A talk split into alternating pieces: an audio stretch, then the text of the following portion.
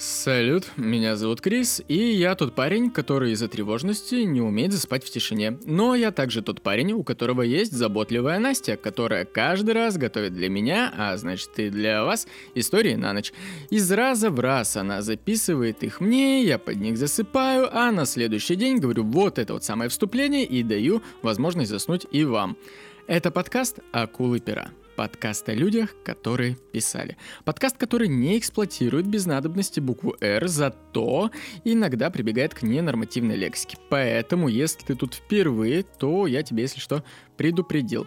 И так как у нас уже пару месяцев идет цикл истории о детских писателях с недетскими судьбами, в котором Настя рассказала уже про многих из тех, кто формировал наше детство, то и закончить этот цикл она решила довольно громкой и знаковой фигурой в детской литературе. Наливай себе какао, устраивайся поудобнее и давай уже послушаем историю Эдуарда Успенского.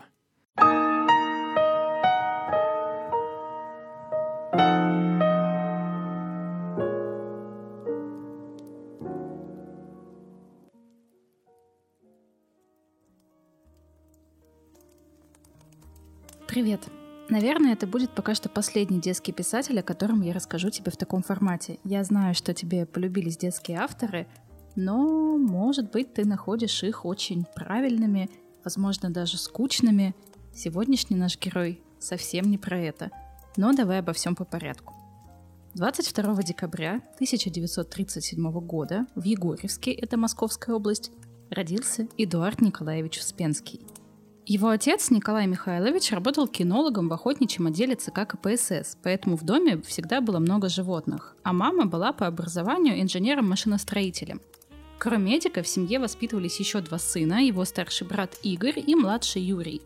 И когда Эдуарду исполнилось 10 лет, то в семье случилось большое горе, умер папа, умер от туберкулеза, и дети остались одни с матерью. На самом деле, это была не совсем счастливая семья, там не было поддержки, не было заботы. И Успенский достаточно мало говорил о детстве о своем, но какими-то моментами делился. Например, он очень жалел, что его отец не погиб на фронте, а погиб от туберкулеза. Знаешь почему? Потому что детям погибших отцов дарили игрушки.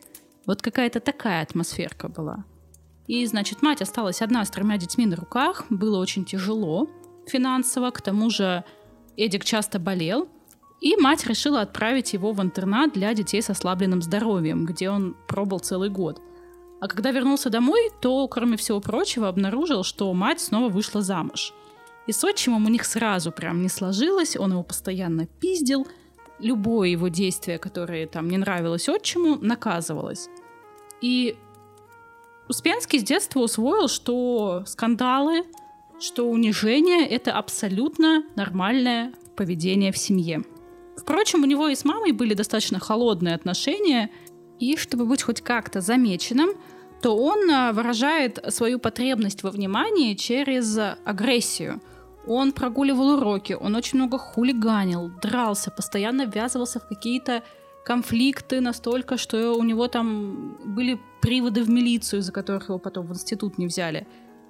В общем, он учился настолько плохо, что э, постоянно просто срезал лезвием двойки из школьного дневника. Он срывал уроки. Он, ну, короче, вот прям оторви и выбрось. Но в седьмом классе он, у него там опять была какая-то хулиганская выходка, и во время экспедиции в заброшенную церковь он упал с чердака и сломал себе ногу. И попал в больницу. И в больнице ему было скучно, и он стал читать школьные учебники, и оказалось, что на самом деле учиться это изи. За два месяца он прочитал книги все от начала до конца и все понял. И потом он э, в начале каждого учебного года сразу читал все учебники по математике и по физике, сразу все понимал, и ему было учиться достаточно легко. Он участвовал в математических олимпиадах и даже в какой-то момент прям настолько преисполнился, что стал почти что гордостью школы. В девятом классе, например, э, он стал пионер-вожатым у третьеклассников. Это прям, ну, знаешь, наставник. И именно там он вот для своих подопечных впервые начинает писать первые детские стихи. Позднее он признался, что вот эта вот школьная его такая обязанность, которую он выполнял с удовольствием, и сделала его детским писателем. После школы он поступил в Московский авиастроительный институт и начал учиться на инженера, на специалиста по авиаприборам. Это было престижное учебное заведение, в котором в основном учились э, мажоры, а у Эдуарда денег не было, ну там элементарно даже на еду не всегда хватало. И в институте он познакомился с руководителем студенческого театра «Телевизор» Феликсом Канделем, и они быстро стали друзьями. И Успенский просто с головой нырнул вот в эту вот театральную творческую жизнь института. И вместе с Феликсом они писали репризы для студенческих концертов, писали шутки, сценки для институтской команды КВН. И эта программа гастролировала по стране. У них даже есть э, звание лауреата первого всесоюзного фестиваля студенческих театров. И тогда молодого Успенского заметили и оценили. Вскоре он уже сочинял миниатюры для выступлений известных эстрадных артистов. И вот эти вот две карьеры, инженера и сатирика, развивались достаточно параллельно друг другу. В 1961 году Успенский получил диплом инженера и устроился на второй московский приборный завод. Это военное производство, где выпускались блоки наведения для ракет. А по вечерам он приходил домой и работал с Феликсом над эстрадными миниатюрами.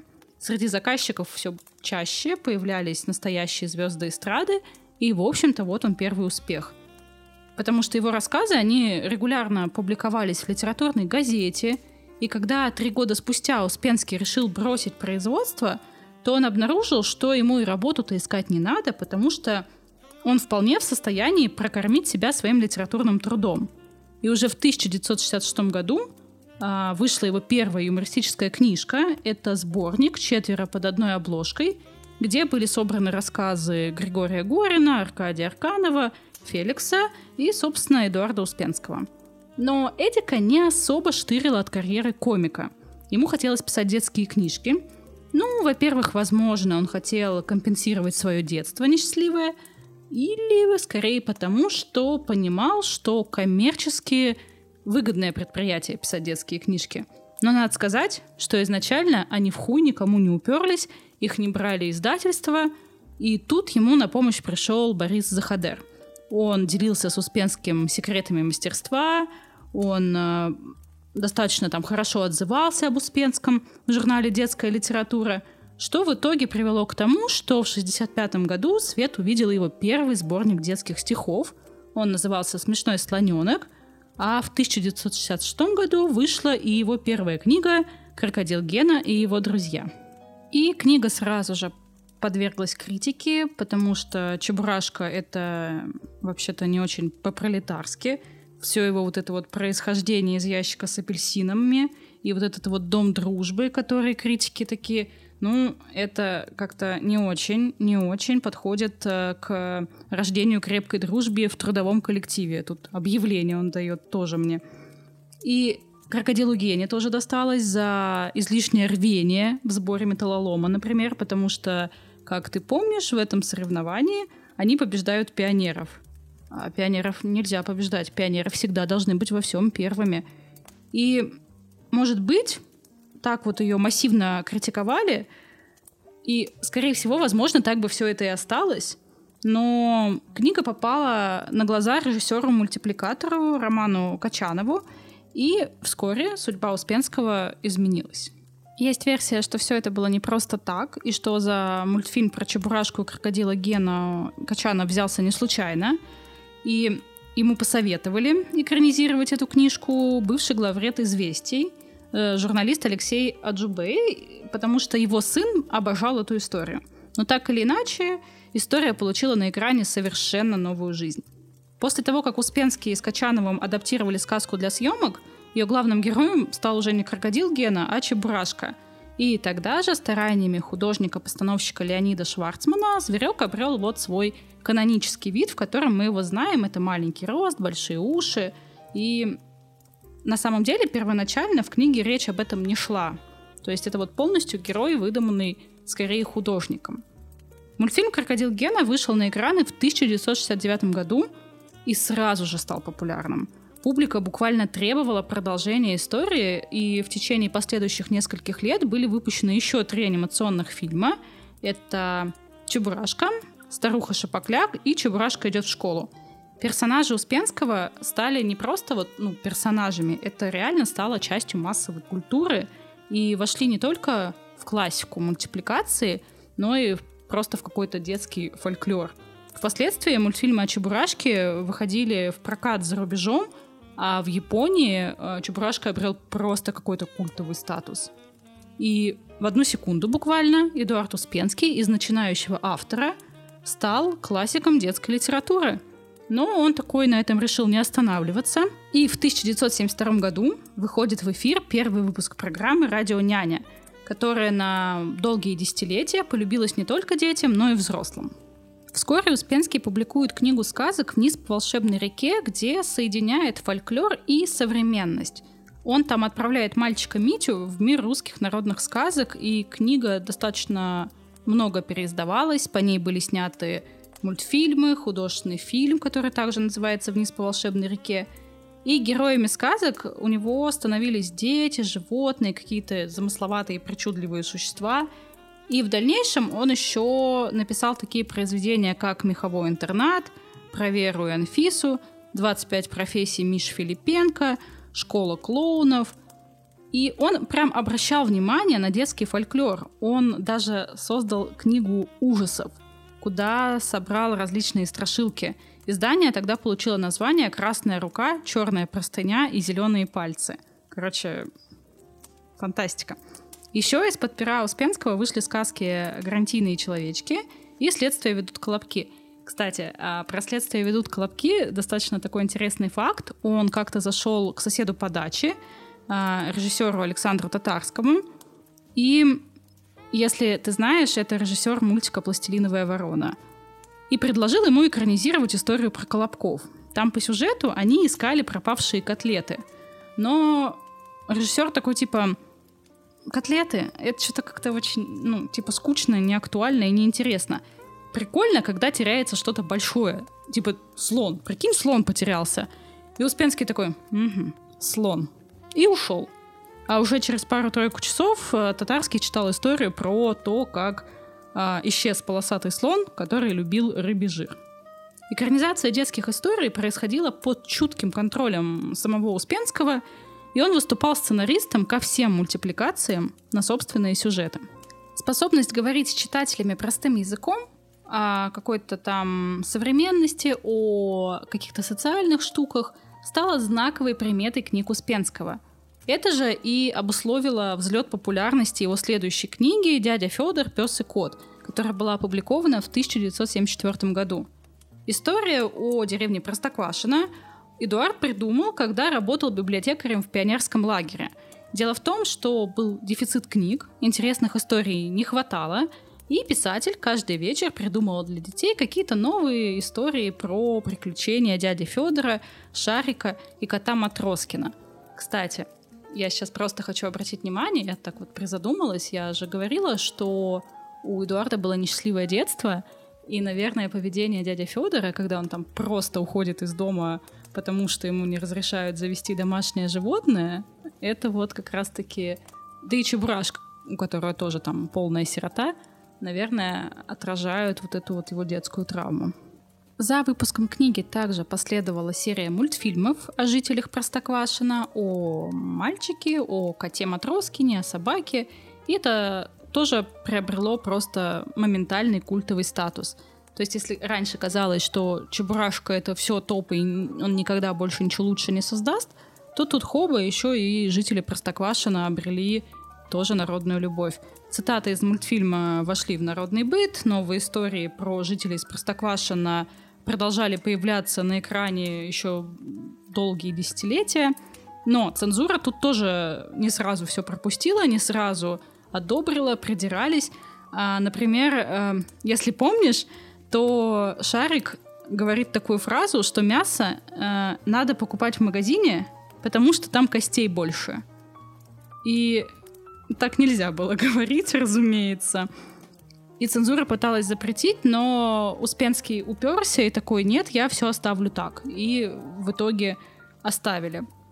А в ноябре 2017 года Успенский написал открытое письмо президенту, угу, в котором обвинил студию э, «Союз мультфильм» в нарушении авторских прав. По его словам, новые серии «Простоквашино», все мы их помним, вышли без э, ведома Успенского. Он утверждал, что не давал согласия на производство продолжения, и все, кто были задействованы над этим мультиком, там Табаков, Юлия Меньшова, они очень расстроились, что Эдуард так резко высказался о новых сериях фильма, и ну, он, он, он вообще так любил повысказываться на самом деле. На самом деле он был прям вполне заслуженным, вполне оцененным.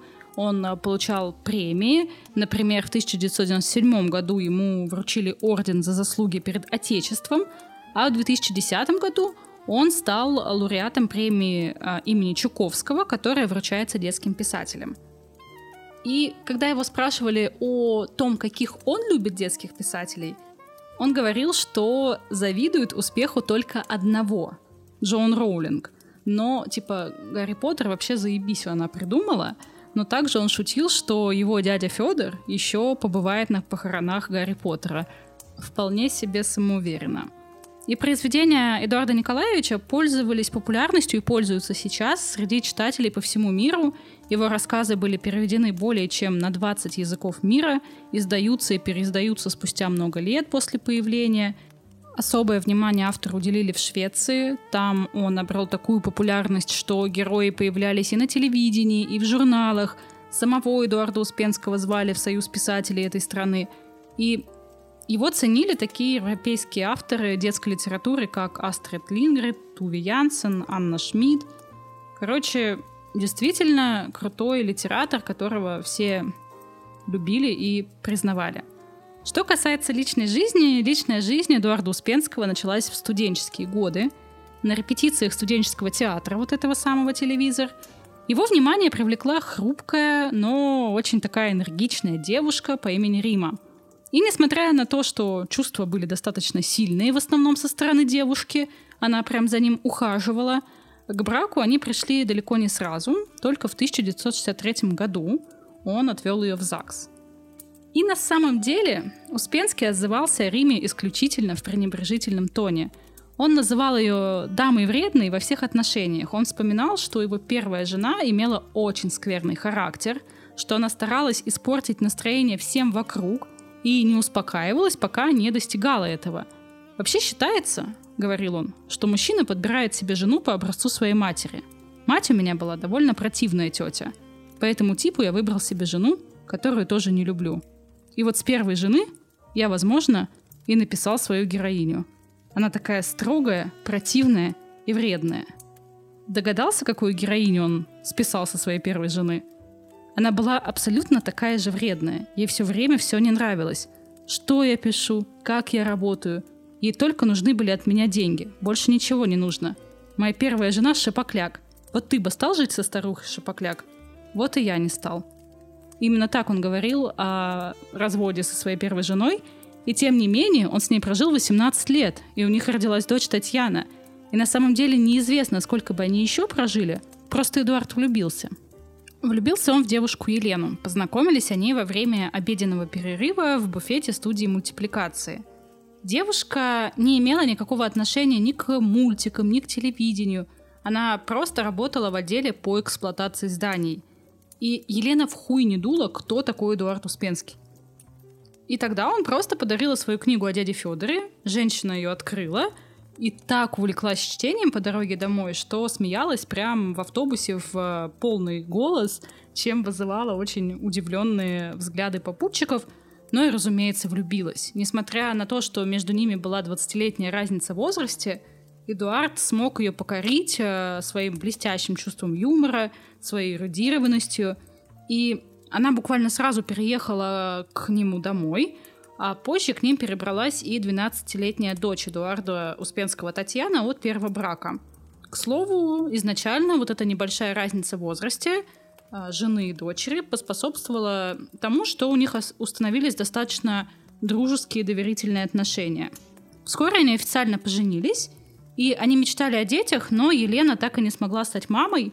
Они решили усыновить э, двух девочек-двойняшек, Ирину и Светлану, Девочки были с инвалидностью. И Успенский купил им дом, они отдали малышек учиться музыке, учиться балету. И, казалось бы, отличная образцовая семья, что еще нужно для счастья. Но через 20 лет совместной жизни Эдуард Николаевич оставляет семью ради другой женщины. Ну, Елена, значит, остается одна с детьми. Э, дети постоянно нуждаются в медицинской помощи, в заботе, потому что у них инвалидность. Но развод очень долгий, очень болезненный, сопровождается скандалами. Успенский отказывается платить алименты своим дочкам. И несмотря на все вот это, Елена отзывается потом о нем как об очень заботливом отце. В 2003 году состоялось знакомство Успенского с его третьей женой, с Элеонорой Филиной. На момент знакомства писателю было 65, а Элеоноре 41 год. Познакомились они во время работы над передачей «В нашу гавань заходили корабли». И, кстати, интересный факт про эту передачу. Успенский много лет занимался популяризацией дворовой песни, и вот в нашу гавань заходили корабли, сумела возродить массовый интерес вот к этому жанру городского романса. Интересно, но изначально программа вообще-то задумывалась как детская, потому что во время эфира Успенский обратился к своим маленьким слушателям с просьбой прислать продолжение песни «В нашу гавань заходили корабли», которую он сам очень любил в детстве. И в редакцию просто пришла тонна писем, но только от взрослых. Короче, Леонора была его ассистентом, режиссером этой передачи, и поначалу они много времени проводили вместе, их там сближали какие-то рабочие моменты – и про их отношения на самом деле знали вообще все, включая Елену, его жену. И Елена не стала удерживать мужа, и Успенский, собственно, быстренько слинял, купил для себя и для своей новой жены большую просторную квартиру в центре Москвы, привез туда Элеонору, привез туда ее сына от предыдущего брака, и позже они поженились. Благополучие длилось до тех пор, пока Эдуард не попытался влезть в процесс воспитания сына Элеоноры от прежнего брака – Такое на самом деле часто бывает. И вот эти вот конфликты все чаще становились причинами разногласий с самой Элеонорой. Потому что он его не взлюбил прям с первой встречи, он ревновал его к матери, а его мучили ночные кошмары. И он в этот момент просто приходил к ним в комнату, но тот его не пускал, и ребенок просто сворачивался калачиком на пороге родительской спальни. И уползал спать к себе в кровать только тогда, когда замерзал на полу. И последней каплей терпения Леоноры стала просто пустая бутылка, которую он э, запустил э, в ребенка. И знаешь, как он это объяснял? Вообще вполне себе в его голове это все выглядело логично. Он такой, слушай, ну вот смотри, меня типа в детстве мой отчим пиздил, и ничего, вон посмотри, каким человеком вырос. Вот и я буду своего ребенка тоже пиздить. Типа, это абсолютно нормальная ситуация. Что ты истеришь, Элеонора? И их брак э, продержался 10 лет. И на фоне вот этого возможного какого-то перманентного стресса у Успенского диагностировали онкологию. И поначалу Элеонора его очень поддерживала, она ему помогала, она поехала с ним в Германию на лечение. Но потом выяснилось, что у них уже вовсю, она вернулась быстро в Москву, что у них вовсю уже идет бракоразводный процесс. Вдруг оказалось, что они оба были в браке несчастливы, что за 10 лет у них было множество претензий, взаимных обид. И это полилось просто реками говна двухстороннего в очень длинные некрасивые разбирательства с привлечением телевидения, неслись обвинения, злые слова. И тогда Успенский рассказал, что его супруга, ему изменяла с молодым человеком, который был младше ее, что он у них работал, что она взяла кредит на большую сумму, чтобы он смог открыть свой бизнес, но чувак просто типа потратил все деньги, после чего Леонора продала квартиру в Москве и опять отдала эти деньги своему любовнику. И после развода Эдуард Николаевич, знаешь, что сделал? Он женился. Они вот так вот тяжело долго разводились, у него онкология — и он сразу берет и женится в четвертый раз на своей второй жене Елене. Да-да, на той самой Елене, которую он оставил с двумя больными детьми без алиментов. Вот прям на ней. И она его прям прощает, она помогает ему бороться с болезнью, она окружает его теплом, заботой. Она забывает вообще все обиды, она прощает ему измену. И она была рядом с ним до самого его последнего дня. Эдуард Успенский умер в августе 2018 года, и оставил потомкам свои просто удивительные сказки, которые будут давать уроки доброты еще многим-многим поколениям. На этой ноте я обычно заканчиваю, но не сегодня. После смерти Эдуарда Успенского произошло слишком много интересного. Весной 2020 года Российская государственная детская библиотека объявила об учреждении премии имени Эдуарда Успенского. Ну, такое бывает. Лучший детский писатель Советского Союза, России, все дела. Называть премии в честь таких авторов, ну, самое обыкновенное дело. И родственники должны гордиться. Но не тут-то было. В игру вступает его единственная родная дочь от первого брака Татьяна. Она пишет открытое письмо, в котором просит не называть детскую премию именем тирана и садиста – так что устраивайся поудобнее. Сейчас я расскажу тебе историю тирана, садиста, алкоголика и сектанта Эдуарда Успенского. С большим сожалением и горечью хочу выразить свое несогласие с присвоением премии его имени, говорится в открытом письме Татьяны Успенской. Думаю, что человек, чьим именем называют государственную премию, должен быть прежде всего добрым и нравственным. Мой отец был человеком очень жестоким, совершавшим в течение всей жизни домашнее насилие. Это была его система отношений в семье. Это было физическое, психологическое, эмоциональное насилие, повторяющееся постоянно по отношению ко мне, к моей матери, к его внукам, детям, другой жены. К несчастью, грубость и хамство, контроль и принуждение постепенно стали нормой его жизни. Татьяна давала множество интервью газетам, на телевидении. Она рассказывала о том, что он ее бил, что когда ей было 18, они жили на Клязьме в частном доме, и он каждый день выкидывал ее на улицу, выталкивал, начинал ее бить. Она просто выбегала на мороз и бежала в крошечный гостевой домик и там пряталась. Не только Татьяна, третья жена тоже вспоминала, вот та самая Элеонора Филина, как Успенский постоянно кричал на ее сына – ругался на него матом, поднимал руку, что кинул в него однажды бутылкой. И она его предупреждала, что пацан же вырастет однажды даст ему сдачи. На что Успенский агрессировал еще больше и говорил, что если этот пиздюк только посмеет поднять на него руку, то он возьмет первый попавшийся предмет и размажит ему башку. И, как признается Элеонора, это был вот ключевой момент, после которого она такая, все, блядь, я с этим ёбнутым жить больше не буду, и уходит. При этом, по словам Филиной, он а, и на нее в конце их жизни тоже начал поднимать руку. И она поняла, что это закончится чем-то очень плохим, и развелась. Самое ужасное, что в их семье, по словам Татьяны, также нормой считалась показушная идиллия. Это когда к ним домой приезжали телевизионные группы, то Успенский приглашал абсолютно всех своих детей, внуков и заставлял их всех изображать счастливую вот эту вот семью великого писателя. И у него были проблемы с алкоголем. Нельзя сказать, что он прям вообще был конченным алкашом, но случались эпизоды, некоторые друзья утверждали, что он в принципе не умел пить, поэтому старался этого не делать. Другие же уверяли, что две бутылки вина в день просто уходили за здрасте. Это подтверждает и Татьяна, и Леонора, и некоторые его друзья. И зная о своих проблемах с алкоголем, он вместо того, чтобы обращаться с этим к психологам, к врачам, он решил э, обратиться к Виктору Столбуну. Туда же, к этому замечательному человеку, он отправил и Таню на три года в один момент.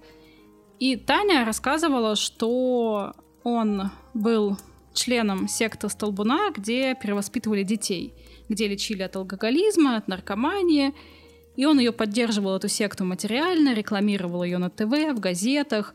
При этом она рассказывала, что там жестоко били детей. Успенский об этом знал, но ничего не делал. И тут, наверное, нужно рассказать тебе поподробнее, что вообще за секта, что происходит. А, Виктор Давыдович Столбун был сыном действительно крутых медиков, нейрофизиологов, а, чуваков, которые там работали в космической медицине, и он смотрел на родителей и тоже с детства мечтал стать медиком. И даже поступил в медицинский, но закончить его не смог, его отчислили.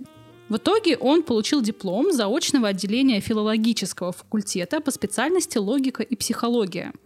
Столбун занялся изучением психики детей и некоторое время даже работал в школе, а затем перебрался в психушку врачом.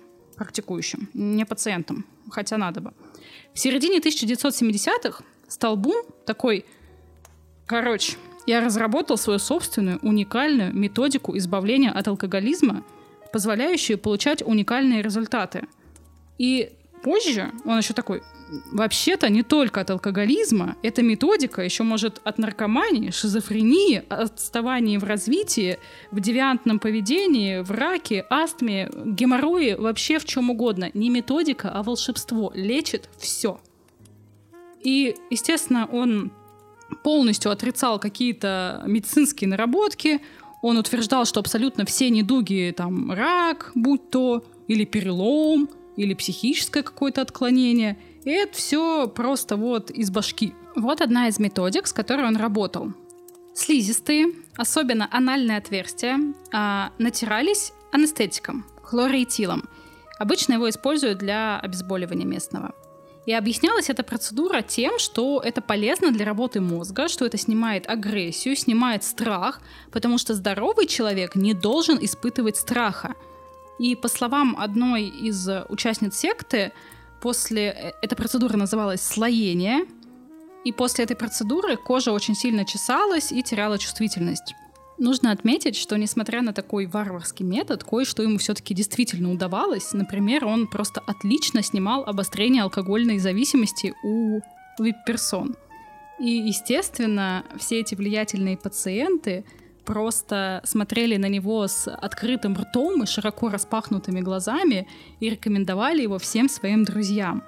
Его коронной фишечкой было психологическое воздействие на адептов своей секты — в которые превращались самые его упоротые пациенты, он, значит, подавлял их личность унижением и рукоприкладством. Это называлось махинотерапией. И он заявлял, что таким способом он помогает личности раскрыться. Если в двух словах, то он усаживал перед собой человека и на публику его хуесосил, говорил, что он говно, что он вообще ничтожество, и потом этот человек настолько преисполнялся, что этот мир был ему совершенно понятен. Виктор э, Давыдович говорил, что необходимо воспитывать человека нового типа в духе коммунистических идеалов. Это, разумеется, приводило в растерянность тех, кто немного выражал сомнения в методах медика, но он говорил, что все он делает исключительно для блага пациентов. Собственно, вот за вот эти коммунистические идеи э, власть была к нему достаточно лояльна. Ибо, ну, вот это вот главная Всевышняя цель построения коммунизма, и все последователи носили положенные по возрасту значки, там, октябрьские, пионерские, комсомольские, пилотки носили, косыночки красные повязывали – правда, вот культурное просветительство ограничивалось какой-то там только патриотической литературой и фильмами типа «Коммунист». Но тут распадается СССР, как бы все, коммунизм больше не особо сильно в тренде. И чё, Столбун не растерялся, он переобувается на лету и становится э, проповедником христианской идеологии. С кем не бывает. Ты разве не знал, что все бывшие коммунисты проповедует христианскую идеологию. Ну, короче, учитывая, что интоксикацию он реально снимал неплохо, слава среди элиты распространилась быстро. К тому же время было такое интересное, вот это вот, когда теряется внешняя устойчивость, нам нужна опора, все тут начинают увлекаться чем-то ведическим, заряженной водой, прочей хуйней. И Успенский попадает к Столбуну в качестве пациента, не способного бросить пить. И ему удается свести загулы писателя к минимуму, после чего тот к нему проникается. И к этому времени Столбун от лечения взрослых перешел на лечение детей. Он набирал в коллектив ребят и обещал сделать их гениями.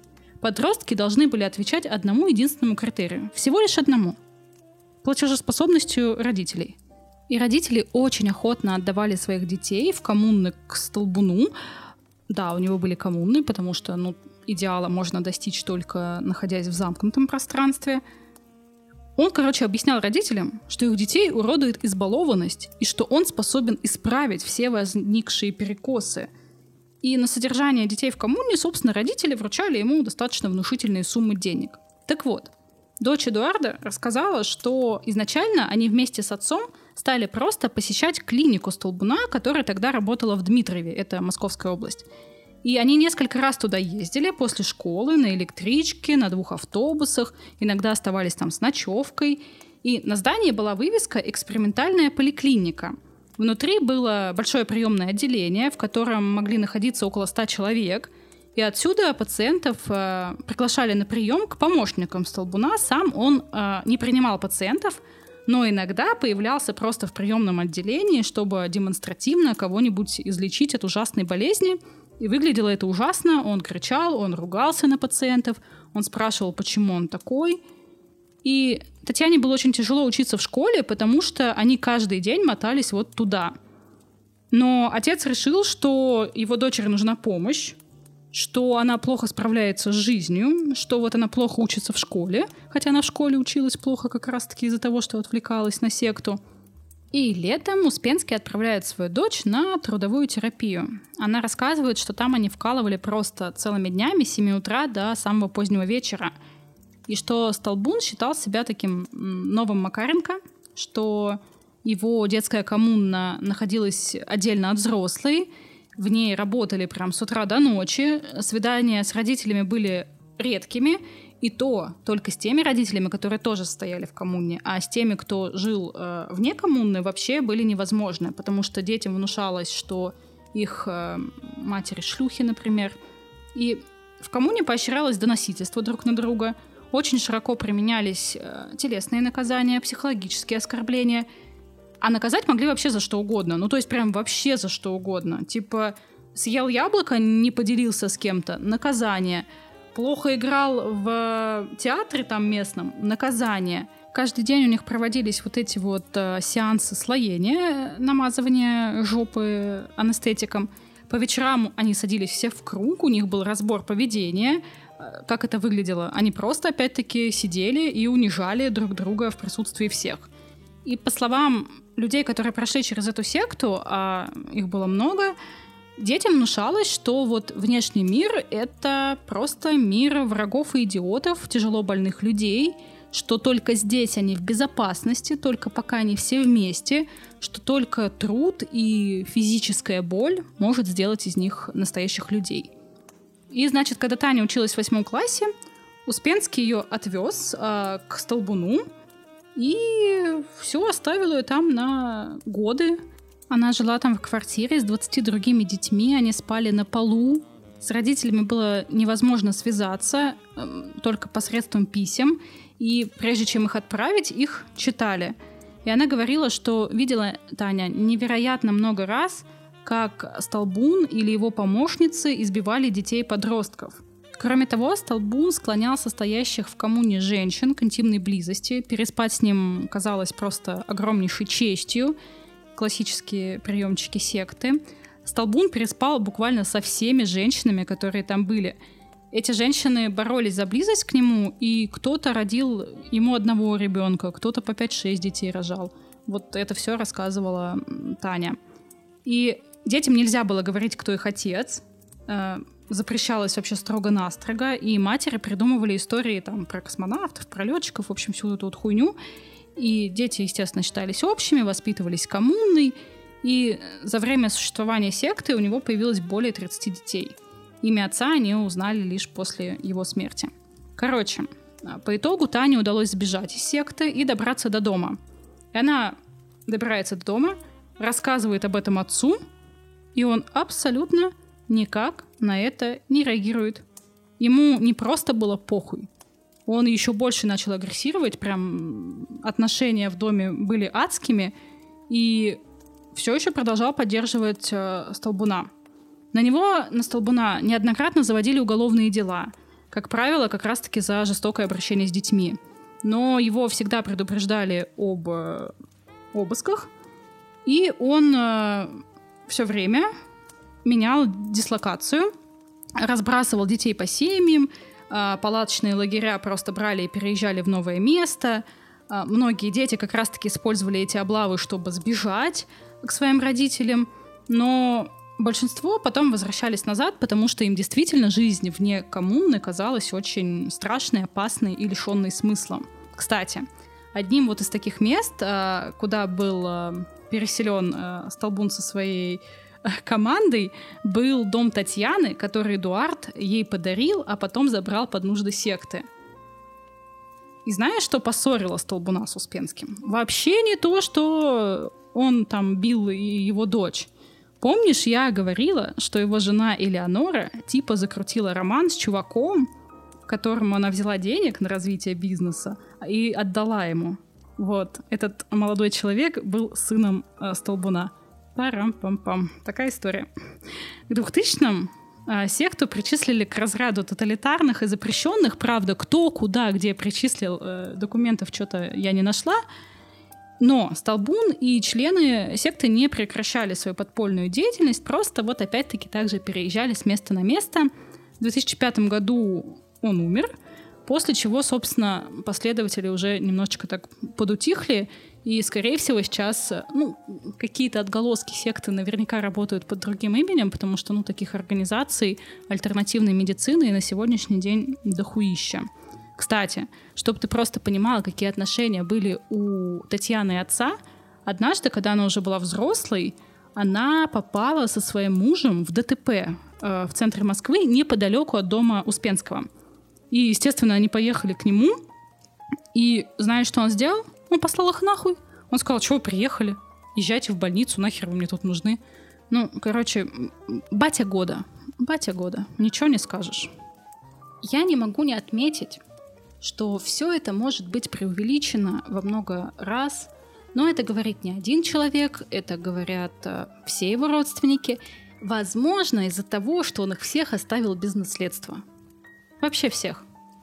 Но кроме этого, это еще и подтверждают люди со стороны, какие-то там друзья семьи и так далее. Поэтому на самом деле поводов, чтобы прям сомневаться в том, что я сейчас рассказала, на самом деле нет. Кроме того, премия должна была носить имя человека, детская премия, да, по мнению Татьяны, который хотя бы любил бы детей, пусть не своих, пусть хоть каких-то, чем, разумеется, Эдуард не отличался. И он этого вообще абсолютно никак не скрывал. Типа, ну а хули, Андерсон тоже детей не любил, и чё? Успенский прям признавался, что его задача — создавать хорошие детские сказки, но он не обязан при этом любить детей. Он никогда не скрывал, что дети его, откровенно говоря, раздражали. А, была встреча как-то однажды с читателями, и к микрофону подошла девочка и задала вопрос, который ему задавали абсолютно всегда, как он придумал чебурашку. И Успенский прям взял в микрофон и сказал, можно этой девочке дам пенделя. Вот такой вот он человечек. К тому же он был достаточно хитрым, жадным и расчетливым. У него была самая большая мечта. Однажды он сказал, я хочу заработать все деньги мира. Он хотел стать э, кем-то типа Уолта Диснея, создать свой собственный парк с чебурашкой, с простоквашиным, блэкджеком и шлюхами. Он хотел, чтобы было детское телевидение, он хотел быть главой на этом телевидении, он хотел вообще все сразу и дохуища денег. И это отлично демонстрирует вот какая история. На одном только Чебурашке Успенский заработал до хулиар денег. Я не знаю такой цифры, очень много. Один культ в Японии, символ Олимпиады. Со всего этого идут огромные отчисления. Каждый из нас знает, как выглядит Чебурашка по мультику. А теперь давай на чистоту. Вот прям честно мне скажи, ты читал книгу Успенского? И ты не подумай, я ни в коем случае сейчас не хочу принизить значимость Успенского – но вот тот Чебурашка, которого мы знаем, это не только ведь его заслуга. Глаза у него были большие желтые, как у филина. Голова круглая, зайчья, а хвост коротенький и пушистый. Такой, какой бывает обычно у маленьких медвежат. Вот именно так описан Чебурашка Успенским в книге. Так его можно увидеть и на иллюстрациях к первому изданию книги Успенского, который сделал художник Алфеевский – но в 1969 году выходит мультик «Крокодил Гена», который снял вот э, Качанов э, вместе с Успенским. Они в соавторстве написали сценарий. И вот того самого Чебурашку, который будет лететь на ВДНХ, придумал э, Леонид Шварцман. И так началась всесоюзная, а затем и мировая слава Чебурашки. К слову, Шварцман прям возился с ним. Поначалу он пытался следовать вот этому описанию, но выходило что-то не то. Вот тут уши стали увеличиваться в размере. Глаза там он сразу решил рисовать темненькими, чтобы получился такой вот немножко удивленный взгляд маленького ребенка. Постепенно у Чебурашки исчезли ножки, остались лишь ступни и пропал хвостик – в результате получился такой вот ну, непонятный, скорее похожий на человеческого детеныша пушистик. А теперь, собственно, в чем заруба произошла? Во время СССР, когда все принадлежало государству, которое, тем не менее, все равно следило за авторскими отчислениями, отчислялось поровну и Шварцману, и Успенскому, у них были абсолютно ровные отношения, делить им было нечего, но потом распался Советский Союз. И все деньги стали получать автор. И тут неудивительно, что Успенский такой, а схуяли, блядь, схуяли все делят деньги между мной и этим странным человеком. И он взял, скопировал образ Чебурашки, который был нарисован Шварцманом, сходил в патентное бюро и оформил авторские права на него. Он искренне считал, что нарисованного Чебурашку придумал именно он. А Шварцман всего лишь исполнитель, который выполнял указания, и все. И все. И более того, Успенский даже с барского плеча предложил Шварцману 10% от прибыли за коммерческую раскрутку Чебурашки. Шварцман, конечно же, отказался от такого подарка. И Успенский охуел, он не ожидал, что будет какая-то схватка, что Шварцман начнет отстаивать свои права, что начнутся суды что он будет пытаться доказывать, что даже само слово «чебурашка» придумал не Успенский, что это слово было указано еще в словаре «Даля». Там реально прям заруба-заруба была. Шварцману пришлось показывать первые рисунки Чебурашки, которые сделал Алфеевский, чтобы продемонстрировать, каким был Чебурашка каким стал Чебурашка. В итоге получился затяжной конфликт, из которого просто не было видно выхода. Успенский в это время раздавал авторские права на Чебурашку, компании не могли придумать ничего нового, да и они не хотели что-то придумывать. Кинозрители не хотели никакого другого Чебурашку, кроме как из мультфильма. А, некоторые, руководство некоторых компаний, которые оказались в сложной ситуации, продолжали платить и Успенскому, и Шварцману, но судебные процессы не прекращались. И многие любители советской мультипликации встали на сторону Шварцмана, и это неудивительно, потому что художника поддержало и профессиональное сообщество мультипликаторов, потому что именно его Чебурашка стал символом Олимпиады, и это уже факт, это его игрушка. Например, знаменитый режиссер-мультипликатор Юрий Норштейн пытался просто взвать к совести Эдуарда Успенского, но все было бесполезно. Он написал тоже открытое письмо, я не буду тебе зачитывать все письмо, но вот некоторые его фрагменты. Эдуард Николаевич, хотя мы с вами на «ты», артикул требует официального обращения. Как человек с предрассудками, я оскорблен ситуацией вокруг Чебурашки, поскольку задета честь одного из лучших художников отечественной мультипликации за всю ее историю – Леонида Ароновича Шварцмана. Эдуард Николаевич, вспомните ваше описание Чебурашки и сравните его с персонажем Шварцмана – Чебурашку сделали на игрушечной фабрике, но сделали так плохо, что невозможно было сказать, кто он такой. Заяц, собака, кошка или вообще австралийский кенгуру. Глаза у него были большие желтые, как у филина, голова круглая, заячья, а хвост короткий и пушистый, такой, какой бывает обычно у маленьких медвежат. Мои родители утверждали, что чебурашка – неизвестный науке зверь, который водится в жарких тропических лесах. А теперь предлагаю сравнить рисунок Алфеевского с вашим описанием и образом Шварцмана – по-моему, все очевидно без следственного эксперимента и понятых. Легко, видя готовенького, объявить во всеуслышание «О, именно тот, которого я и замыслил». А почему не рисунок Алфеевского? Знаете, ваша позиция напоминает байку. Как человек упражнялся в стрельбе на глазах у зрителей, и когда он промахнулся первый раз, он заявил публике «Так стреляет моя бабушка». При втором промахе объявил, что так стреляет его дедушка – и все последующие промахи отмечали стрельбу знакомых и многочисленной родни. И, наконец, когда он попал, стрелок объявляет «Так стреляю я». В «Новой газете» номер 41, отстаивая свои права по другому поводу, вы пишете следующее. Слово и персонаж Чебурашка были придуманы мной в 1964 году, и на протяжении многих лет образ рекламировался и развивался. Но слово не ваше, а народа языкотворца.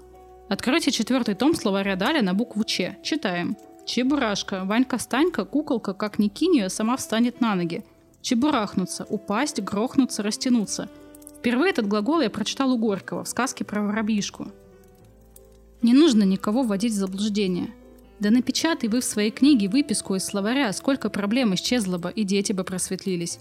Писатели, употребляя областные наречия, всегда так поступают. И от вас не убыло бы. И феноменальность чебурашки бы не уменьшилась. Если я не разбираюсь в юридической казуистике, все же при любом направлении ветра отличу порядочность от бесчестия. Недавно вышло новое издание «Крокодил Гена и его друзья». Художник воспользовался персонажами Шварцмана, но не упомянул его имя. Жажда заработка выше порядочности. Но может и хорошо, что имени Шварцмана нет, нарисовано-то плохо – Допускаю, что вы, Эдуард Николаевич, не в курсе, но пренебрежение к имени Шварцмана тиражируется вашими поступками. По скриптум. Эдик, вся крутня вокруг Чебурашки некрасива. Может быть, эта игра и прибавит в твоем кармане, но что касается уважения, вряд ли. Лёля стар, чтобы воевать с тобой. К тому же его возможности и твои. Тебе хватит денег, чтобы найти тех самых адвокатов. Но ты когда-нибудь задумывался, что сама удовольствиеванность властью отвратительна – не нужно никакой философии. Мы мастаки по чести прекраснодушного вещания. Но итог нашей личности не слова, а поступок. Вот такая картина. Твой Юра. Стоит отметить, что никто не встал на защиту Успенского, ну потому что он по факту изначально был неправ. Долгие годы Успенский и Шварцман не разговаривали. Леонид Аронович считал эту ситуацию очень и очень некрасивой и говорил так – что во всей этой скандальной истории меня греет только то, что самые близкие мне люди – Нарштейн, Соколов – это ректор в ГИКа, Абрамова – редактор всех кукольных фильмов – выступают на этих судах на моей стороне. Но ничего не помогает. Не надо забывать, в каком государстве мы живем. Деньги играют в принятии решения очень важную роль. Несмотря на весь этот скандал и мнение многих, что премия не должна носить имя Успенского, Российская государственная детская библиотека осталась при своем мнении, сказав, что руководствовались они лишь литературными и творческими заслугами драматурга. В защиту Успенского высказался, например, э, Грачевский. Он э, сказал, что типа, ну да, Эдик был таким себе человечком, все не так однозначно, но за литературные достижения он достоин быть лицом премии для детских писателей. Такого же, собственно, мнения придерживался и Григорий Остер, сказав, что Успенский ни в чьей защите не нуждается. Его защищают его книги. Такие вот дела. Спокойной ночи. А у вас тоже такое чувство сейчас, как будто кто-то взял что-то светлое и теплое из вашего детства и, и изнасиловал это? И нет, это точно не Настя сделала, Настя об этом просто рассказала. Это сделала жизнь и факты вокруг биографии Успенского. Ну а вообще, так как мое основное подкастерское занятие это True Crime, может кто-то не знает, но я не только слушаю тут истории и вставляю свои 5 копеек, когда меня не спрашивали, но и веду подкаст в жанре «Настоящее преступление». То, разумеется, ввиду всего этого у меня всегда на подобные истории срабатывает некоторый маячок. И как, например, в других выпусках с необычными преступлениями и убийствами писателей, я в конце шел всегда в этом разбираться. То и тут как бы мне тоже бы хотелось прояснить пару моментиков. Но так как сам я по большей части занимаюсь изучением истории серийных убийц, а не занимаюсь сектами, то и обратиться хотелось к кому-нибудь более компетентному в этой области. Благо у нас с Настей есть много приятелей в подкастерских кругах, и уж тем более в кругах True Crime. Поэтому я решил позвать прокомментировать всю вот эту вот ситуацию с сектой наших э, приятелей из подкаста Heretic Talk. Парни как раз-таки занимаются изучением деструктивных культов, тоталитарных сект и всяких самопровозглашенных богов. Поэтому, мужики, что вообще думаете по этому поводу? Насколько вообще вся эта богадельня, в которую гонял Успенский, может считаться сектой? И вообще можем ли мы назвать это, собственно, сектой и называть его сектантом? Потому что дело-то серьезно, не шутки вообще-то. И есть вообще у этого доктора какие-то схожие черты и методики, схожие с другими известными сектами? Приветствуем слушателей Акул Пера. Я Согат. Я Денис. И мы Heretic Talk. Интересная получилась история. Совсем не по-детски вел себя этот писатель. А уж Столбун – тот еще персонаж. В его коллективе усматриваются признаки как психокульта, так и секты. харизмат, творит чудеса исцеления, вокруг себя собирает наложниц, отличительные метки последователей значками, рассказы про заговор сионистов, избиение, унижение личности и самое серьезное – акцент на собственное воспитание детей для формирования у них выдающихся способностей. Сразу напрашиваются параллели с рядом сект, которые мы рассматривали. Движение Столбуна очень сильно напоминает австралийскую секту «Семья», которая тоже занималась воспитанием детей для выживания человечества после апокалипсиса.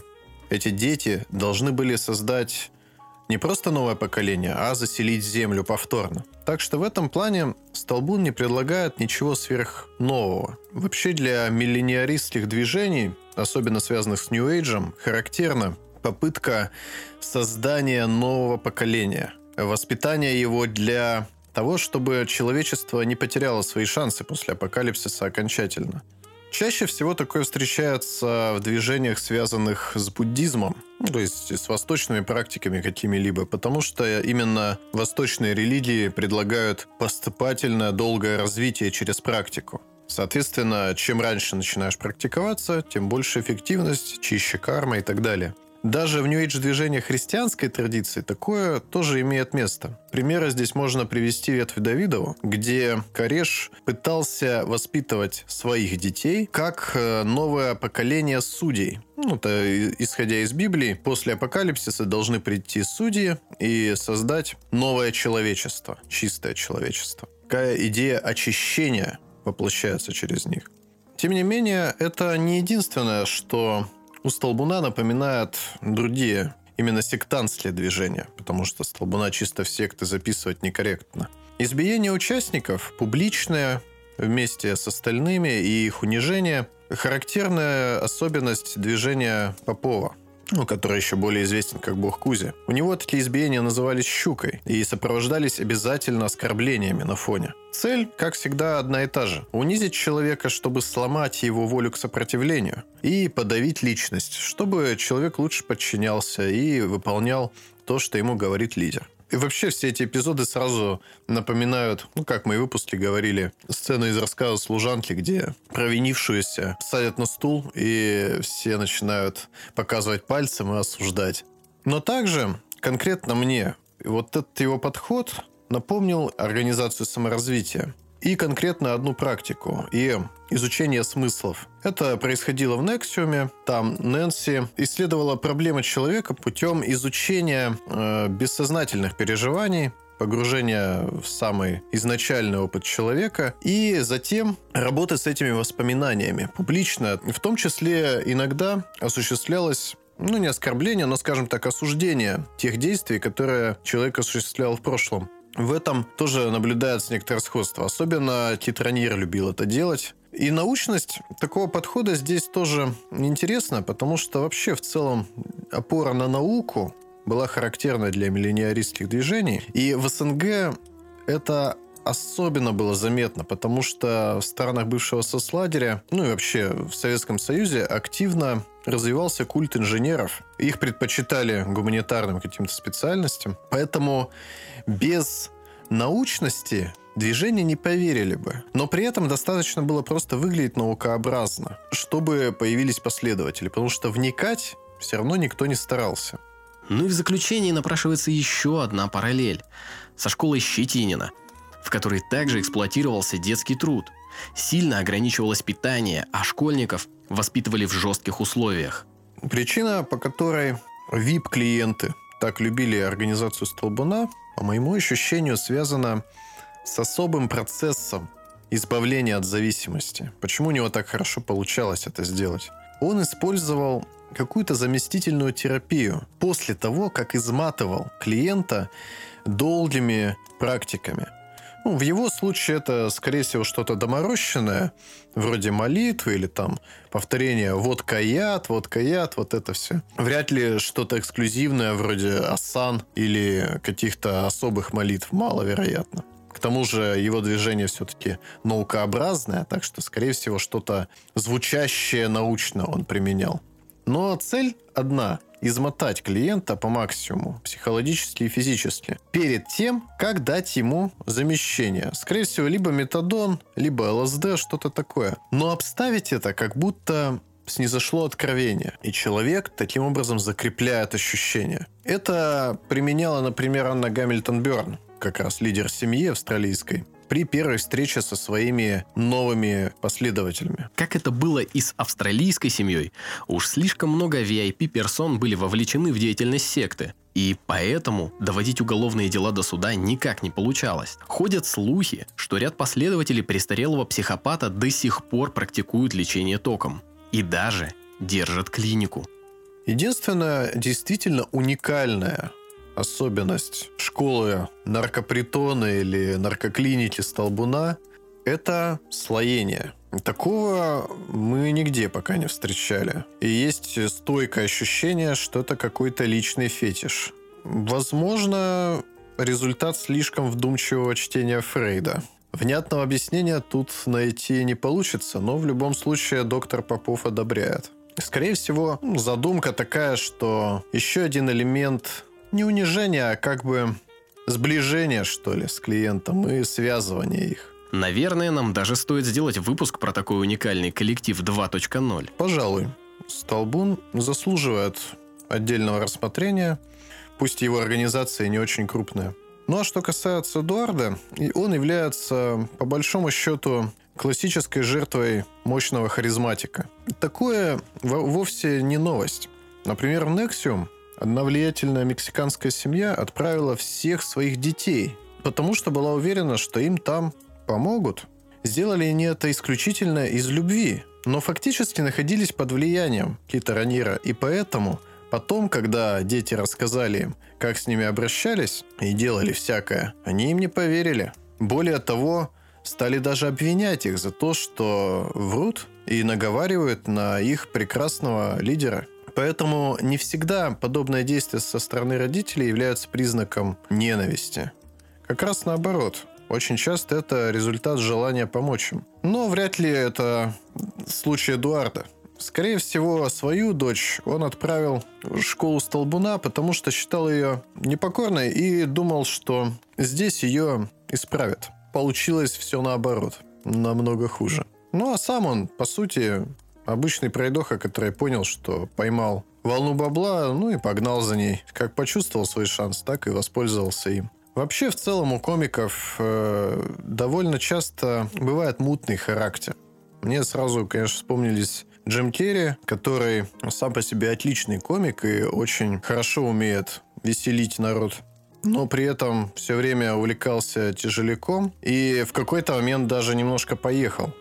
Ну, это по интервью было хорошо заметно. Или взять Робина Уильямса, который всегда играл очень позитивные роли. Ну, таких персонажей очень позитивных. Э, фильм «Доброе утро, Вьетнам» можно вспомнить. Но при этом постоянно страдал от депрессии и в конце концов повесился на ее фоне. Эдуард в его случае, видимо, компенсировал свое веселье выпивкой, ну и вел себя в целом почти как Рош-Трио, только не так яростно. Поэтому такие последствия.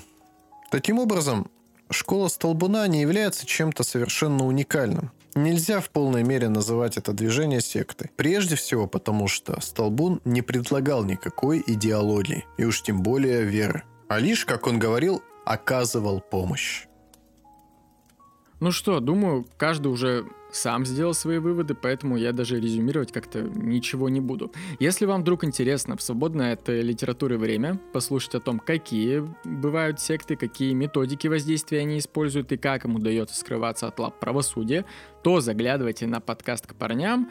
А, мы сами с Настей их всегда с удовольствием слушаем.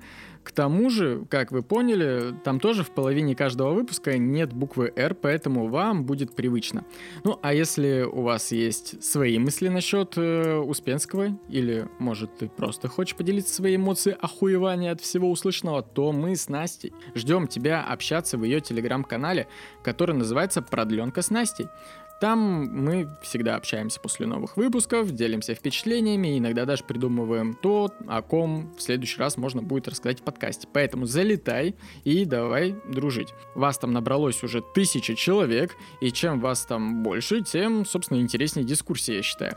Ну, а если у тебя есть желание, а главное возможность поддержать Настю и существование подкаста в принципе, если ты хочешь поблагодарить Настю за ее работу и за большое количество вложенных сил, то сделать это можно либо оставив разовые чаевые буквально в пару кликов в сервисе чаевых по ссылке в описании, там к чаевым можно прикрепить свое текстовое послание, а также можно еще оформить подписку на бонусные выпуски, которых набралось уже настолько много, что хватит на десятки часов вперед. К тому же, вот-вот на днях там выйдет новый эксклюзивный выпуск об истории жизни одного из отцов ужасов.